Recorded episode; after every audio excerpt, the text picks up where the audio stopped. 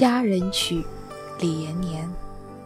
北方有佳人，绝世而独立。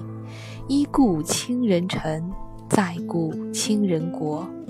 宁不知倾城于倾国，佳人难再得。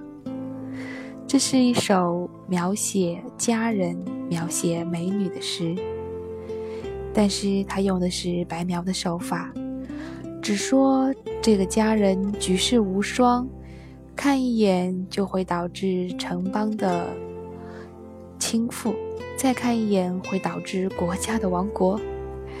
但是他却没有具体的去描述这个美人美在哪里。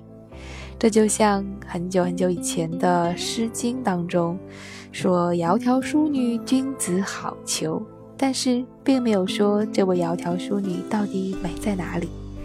这样的写法看似空洞，其实给了我们无限的遐想空间。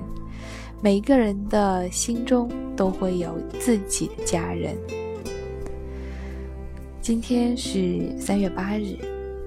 不知道从什么时候开始，三八妇女节变成了女神节。那么，也借由这一首佳人曲，祝所有的听众在女神节成长为一个自己心目中的佳人。祝所有的男性听众可以抱得佳人归。北方有佳人，绝世而独立。一顾倾人城，再顾倾人国。宁不知倾城于倾国，佳人。